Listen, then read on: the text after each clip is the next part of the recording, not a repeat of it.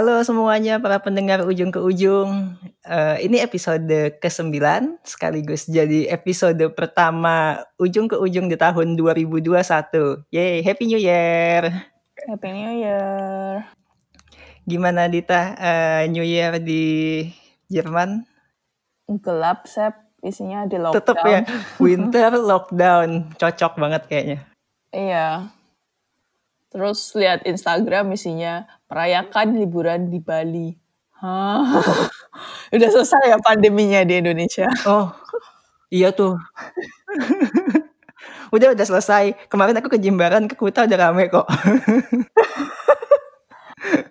Selama tahun baruan kemarin itu aku sempat keluar. Niat tuh cuma mau nyari makan, tapi begitu ngelihat tempat-tempat makannya, duh penuh nggak jadi deh. Nah, ini kita mau bahas apa nih? Episode pertama 2021 yang basically ini kan adalah 2020 extended sepertinya. Hmm, kayaknya kita ada hmm? uh, permasalahan yang penting, yaitu banyak yang dirumahkan. Terus aku udah sering dapat pertanyaan kalau eh gimana sih caranya supaya uh, uh, banting setir ke bidang IT. Soalnya kan sekarang yang masih banyak pekerjaan juga yang uh, kebutuhannya hmm. naik itu di bidang Bener IT banget sih, ya. soalnya juga kan bidang IT itu kayaknya juga yang bisa dikerjakan secara remote, jadi nggak terlalu masalah dengan lockdown. Nah, -hmm. sekarang ini nih permasalahannya, banting setir ke IT-nya itu gimana caranya ya? Coba kita bahas satu-satu. Jadi kalau dari aku sendiri, um, jangan banting setir dan jangan loncat ke laut. Jangan dibakar dulu kapalnya. Karena menurut aku pribadi ya, uh, semua bidang itu selalu cocok-cocokan. Uh, ada kemampuan intrinsik uh, yang membantu Anda supaya mudah paham uh, dan suka dengan bidangnya dan mau berusaha terus. Nah ini yang harus diulik dulu sih. Ini bukan ngomong soal eh kamu nggak cocok uh, kerja di IT atau kamu bodoh atau kamu nggak punya bakat singkirkan dulu pikiran-pikiran seperti itu dikosongkan Mm-mm. belajar untuk unlearn lalu um, mulai deh dicari kayak tutorial-tutorial yang simple aja yang pokoknya bisa jadi website sederhana bisa jadi aplikasi sederhana mulai telaten dikerjakan dan uh, saya sarankan kamu ngasih uh, ngasih waktu untuk diri sendiri. Misalnya oh uh, dalam 2 3 bulan ini aku mau fokus belajar uh, ngerjain ini uh, tutorial lah uh, apa ya buku-buku tentang bagaimana cara praktis untuk membuat sebuah aplikasi. Terus dirasain sendiri uh, bagaimana sih susahnya belajar IT, bagaimana uh, apa namanya, apakah dirimu tetap tertarik untuk selalu mengerjakan walaupun baca tutorial beberapa kali nggak mudeng sama sekali. Nah, yang kamu alami itu juga dialami oleh semua orang yang belajar IT bahwa kita selalu belajar terus setiap saat dan uh, ada hal-hal yang kita nggak ngerti ini apa, tapi karena kita tertarik dengan bidang IT, kita selalu mau mencoba. Gitu. Nah, setelah nyoba sekian lama, nggak lama sih, cuma dua atau tiga bulan gitu, sendirian, mandiri. Nah, mandirinya ini yang paling penting, soalnya uh, kamu akan dituntut untuk selalu belajar terus, bahkan setelah misalnya sudah berhasil ganti pekerjaan, sudah uh, punya pekerjaan yang mat matang, yang mapan kayak gitu, uh, kamu akan selalu terus dituntut untuk ada teknologi baru, ada teknik baru, ada uh, bahasa pemrograman baru, dan kamu dimin akan selalu diminta untuk belajar eh, hal-hal uh, yang baru seperti ini terus. Jadi kamu bisa ngelihat sendiri dan ngerasain sendiri gimana sih apakah dirimu ini orang yang bakalan tahan disuruh untuk belajar hal-hal baru terus menerus gitu. Nah itu sebelum memutuskan bakar kapal, loncat, ganti bidang. Ini saran saya mungkin bisa coba dulu dilakukan. Iya, terus udah gitu kan bidang IT itu kan luas banget ya, nggak cuman kayak yang terlihat di permukaan programmer-programmer doang kayak gitu. Bahkan untuk programming sendiri kan kayak kebagi banyak banget, ada yang, eee, web programming, web programming sendiri juga kebagi lagi, ada yang ngerjain tampilan, UI, ada yang ngerjain backend server, terus ada juga, eee, pemrograman untuk bikin aplikasi mobile. Udah gitu kan IT nggak cuman masalah pemrograman ya, masih ada lagi kayak jaringan, terus tester, yang kayak gitu-gitu. Jadi sebelum pindah haluan ke IT juga harus dipastikan dulu mau masuknya ke ranah yang mana nih. Jadi nanti belajarnya lebih terarah, kalau menurutku sih gitu. Mhm. Misal kayak mau terjun ke web development, nanti pertanyaannya akan lebih panjang lagi pasti, bahasa pemrograman apa yang pertama kali harus dipelajari? Kan kayak gitu. Itu sendiri kalau kita lihat tutorial, artikel pasti Mhm. ada banyak.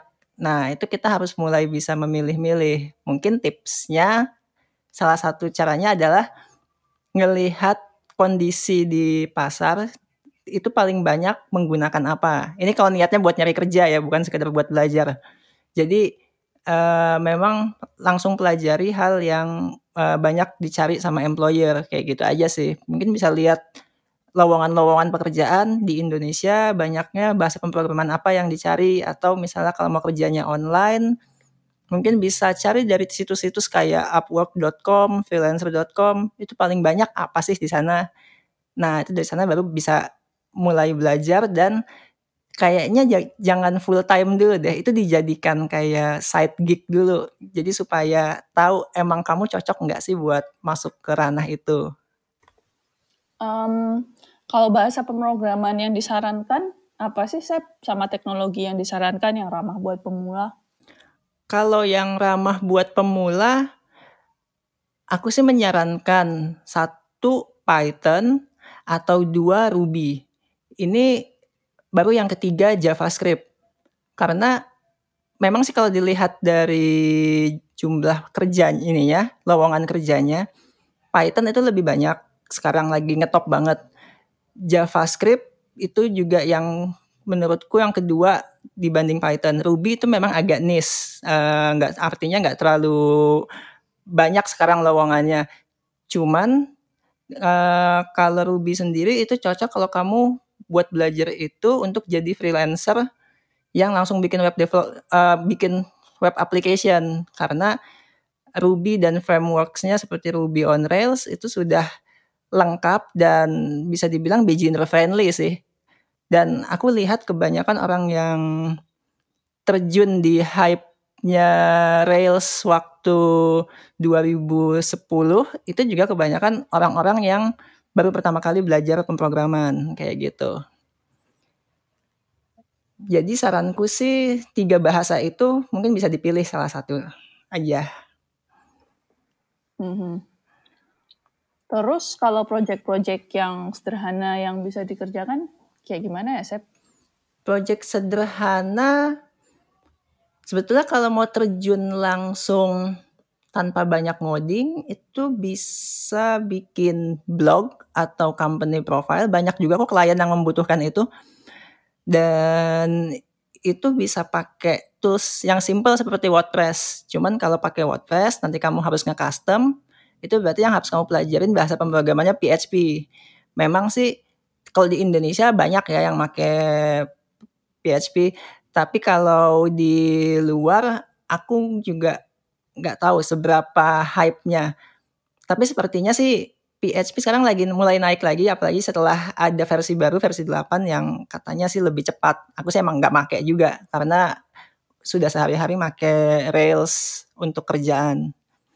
Eee, lalu yang kedua, gitu. project yang memungkinkan itu bikin e-commerce. Bikin e-commerce itu juga bisa ditawarkan ke banyak klien. Kenapa? Karena kan pandemi kayak gini orang pada mulai beralih jualannya jadi online tuh.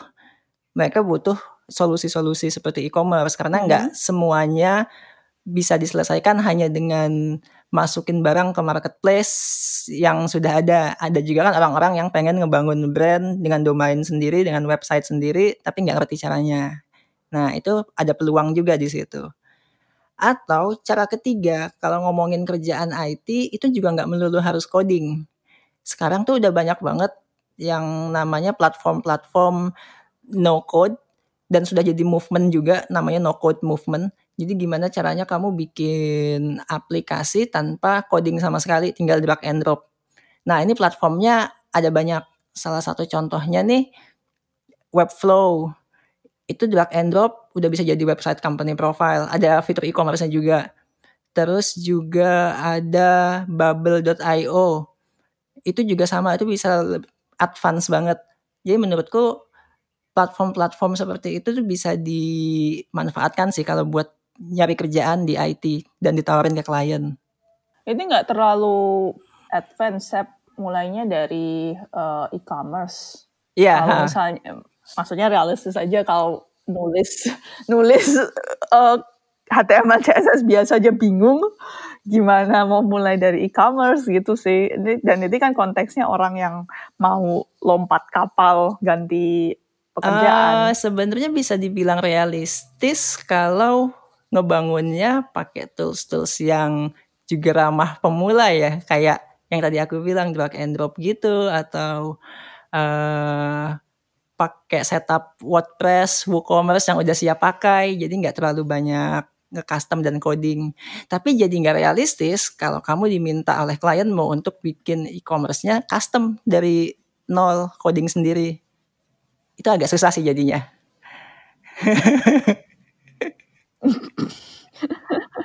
Jadi gimana nih, ada saran nggak untuk membuat Jadi target, target yang realistis?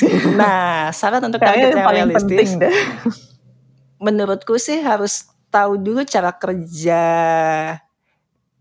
project yang mau dibangun. Jadi misalnya kalau mau ngebangun blog butuhnya tuh apa sih sebetulnya cara kerjanya blog tuh gimana? Atau misalnya e-commerce itu cara kerjanya seperti apa sih? Berarti kan harus harus paham ada yang namanya shopping cart, ada yang paham harus namanya nerima pembayaran seperti apa kalau di online, nah kayak gitu-gitu. Nah, dari situ bisa mulai dengan gabung ke uh, forum-forum dan bertanya gimana ya caranya membangun project seperti ini. Itu kalau uh, cara realistis untuk uh, project yang lumayan advance kayak e-commerce kayak gitu. Tapi ada juga sih proyek yang nggak terlalu ribet, tapi malah butuh coding. Itu misalnya scraping data. Scraping data itu nggak ngebangun aplikasi besar seperti e-commerce atau blog gitu. Tapi yang dicari adalah gimana caranya ngambil data dari website lain supaya bisa digunakan oleh si klienmu atau oleh si employermu untuk diolah jadi uh, hal baru lagi. Nah, kalau data scraping itu kebanyakan orang pakai Python, jadi bisa belajar itu. Atau yang lebih rendah lagi, mungkin bisa belajar membangun template HTML dan CSS. Ini cocok sih kalau buat orang-orang yang punya sedikit jiwa seni juga menurutku karena butuh uh, butuh sense of design ya untuk membangun template website.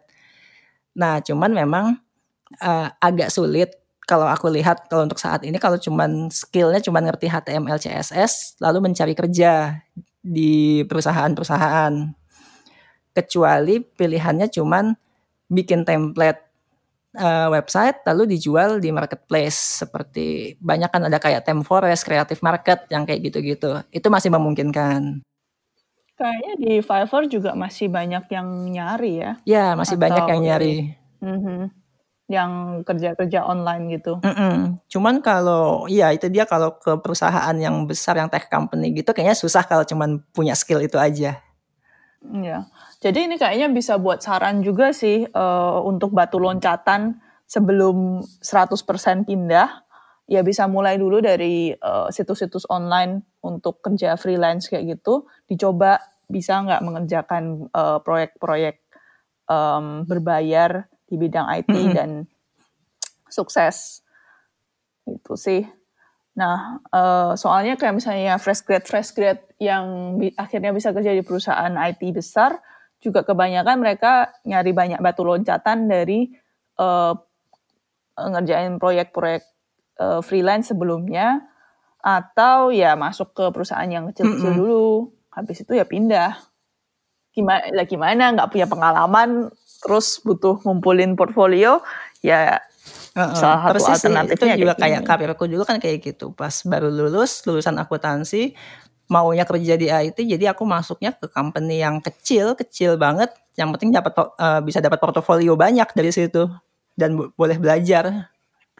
Betul, setuju banget.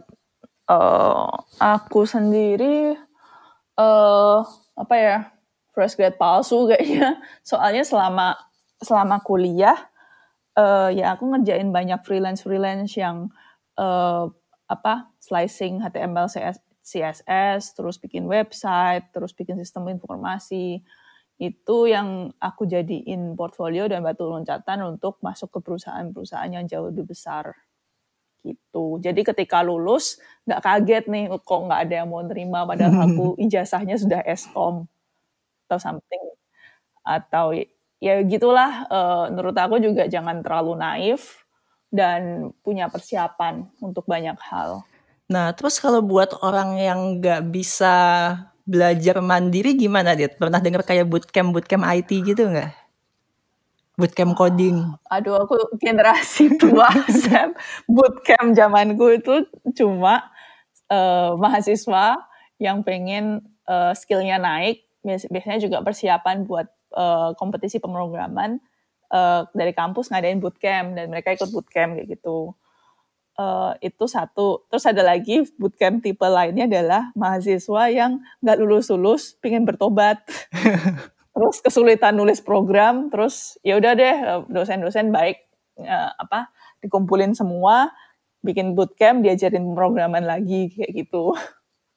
Iya tuh, soalnya kan sekarang banyak banget bootcamp berbayar. Itu kan juga ya menawarkan kayak bootcamp data science 4 bulan, terus bootcamp full stack JavaScript selama 3 bulan, yang kayak gitu-gitu. Yang aku lihat sih pricing-nya wow juga ya, sekitar 30 juta, 40 juta. Tapi nggak tahu deh worth apa enggak tuh. Aku masih sama sih, kalau misalnya bener-bener jangan jangan pernah masuk kayak gitu bener-bener buta dengan apa yang akan kamu dapatkan, kayak gitu. Soalnya, ya ini kayak aku cerita tadi bootcamp zamanku tuh ada 2 macam, orang yang, eee, mau meningkatkan kemampuannya, sama yang mau bertobat. Nah, tapi dua kedua kelompok ini punya kesamaan, mereka tahu ini bootcamp ini bakalan dapat apa dan, eee, hal-hal realistis apa lainnya yang bisa mereka dapatkan dari bootcamp-bootcamp ini. Mmm, gitu. Gitu. Nah, kalau kamu misalnya nol, IT aja apa nggak tahu, terus tiba-tiba disuruh, eee, mikir mau masuk bootcamp yang apa ya, kamu aja tidak bisa menilai ini bagus atau enggak, Mhm. kayaknya ya itulah, eee, mundur dulu sebentar, yaitu di dipelajari, eee, ambil waktu buat, eee, cari tahu, oh dunia IT itu kayak gimana, terus coba deh kamu pelajari sendiri itu, eee, sebelum ngambil bootcamp 4 bulan, 4 bulan kamu coba belajar sendiri, dilihat kesulitanmu di mana, kira-kira kamu butuh bantuan di bidang apa Mhm. dan kira-kira kamu bakal suka atau enggak di diproyeksikan. Karena bootcamp itu kan cuma 4 bulan, tapi kamu kerja akan lebih jauh akan jauh dari 4 bulan itu, akan bertahun-tahun.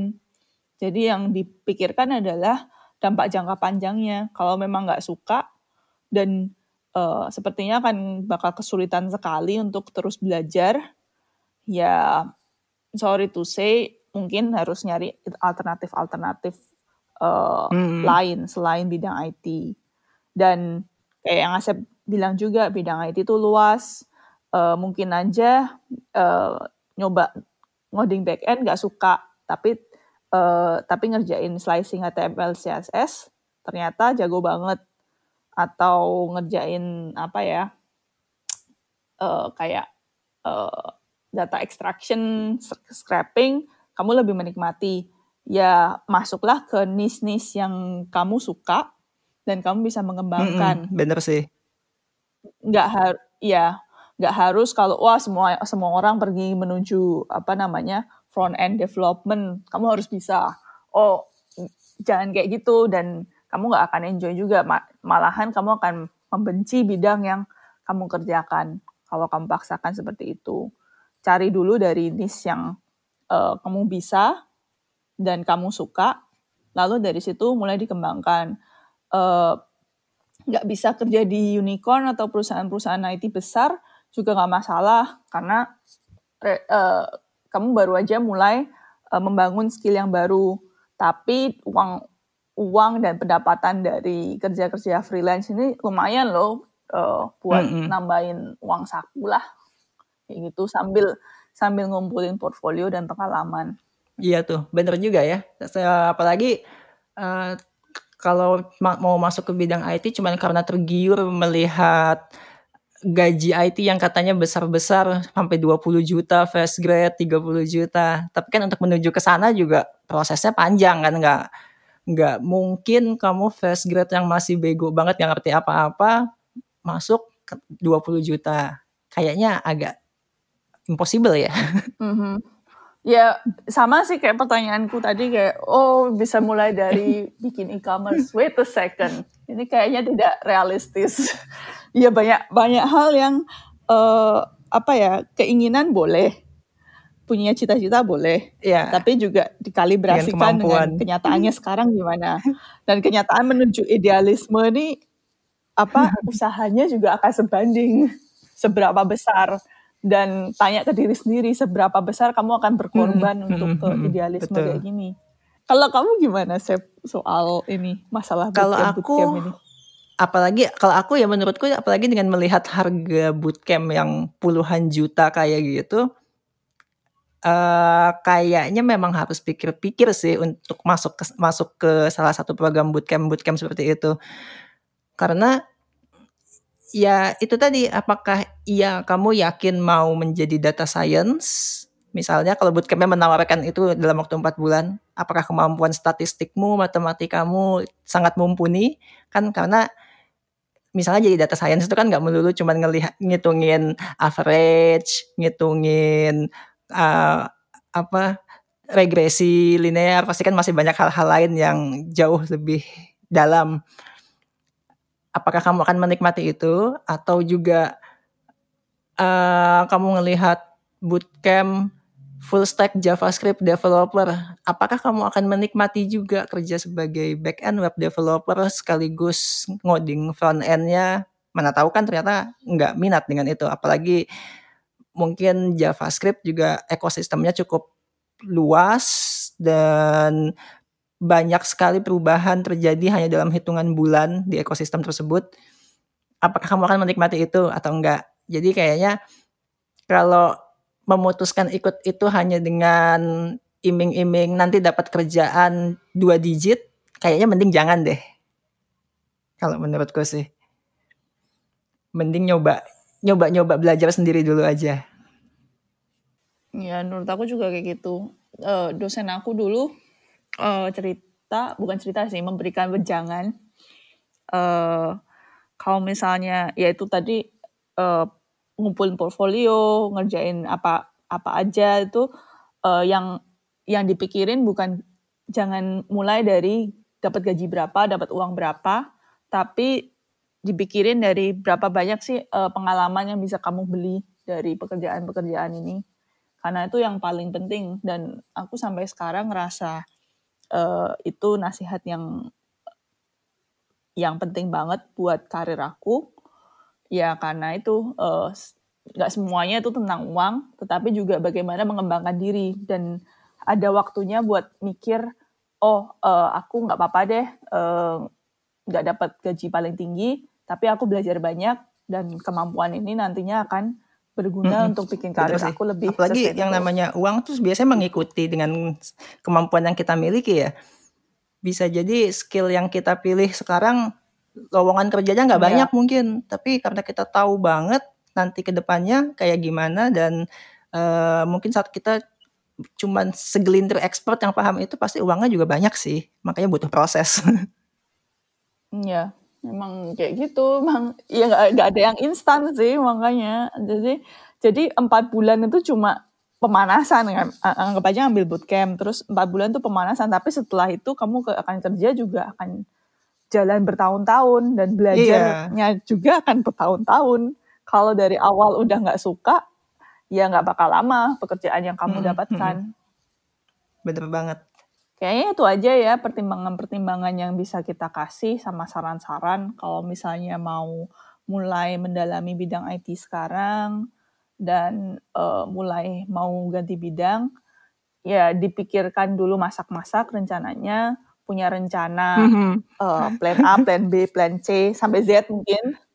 Kalau misalnya nggak suka atau nggak bisa atau ternyata butuh waktu jauh lebih lama untuk mempelajari uh, hmm, apa yang mungkin bisa, bisa cari bidang lain atau tetap ke bidang lama balik lagi. Mungkin setelah pandemi juga uh, bidang lama bisa dikembali ditekuni lagi. Mungkin kan bisa begitu. Mm-hmm. Dan belajar IT juga nggak ada salahnya. Siapa tahu ketika balik ke bidang lama, belajar IT selama sedang tiara pandemi ini ternyata membantu mm-hmm. bisa banget karir Anda. Sebenarnya nggak ada yang sia-sia sih untuk dalam hal belajar. Pasti gitu. selalu pasti ada gunanya. Ya, setuju. Oke, ya udah uh, kalau gitu sekian dari Radita dan saya soal gimana sih caranya kalau mau masuk ke bidang IT dan belajar dan uh, kalau misalnya ada pendengar yang mau tanya-tanya lebih lanjut ke kami soal gimana caranya berkarir di bidang IT itu bisa juga sih kirim email ke ujung podcast at gmail.com nanti uh, kita akan balas Terus juga kami mau mempromosikan, jadi di tahun 2021 ini kita mau mencoba format baru juga. Mungkin akan ada beberapa sesi yang akan kita buat live stream di YouTube. Jadi para pendengar bisa tanya-tanya langsung di situ, bisa chatting. Nah, jadwalnya kapan? Itu belum tahu. Jadi sebaiknya sih para pendengar memasukkan email kalian ke alamat berikut ini. Stream ujung.ee. Nanti kami akan kasih semacam newsletter uh, kapan kita mau melakukan live stream. Oke, gitu aja Edit uh, episode ini. episode ini ya, kita tutup gitu dulu. Aja deh kayaknya. Dan ya. sekali lagi Happy New Year, semoga 2021-nya lebih baik dibanding tahun kemarin. Bye. Yep. Uh, selamat tahun baru semuanya. Bye.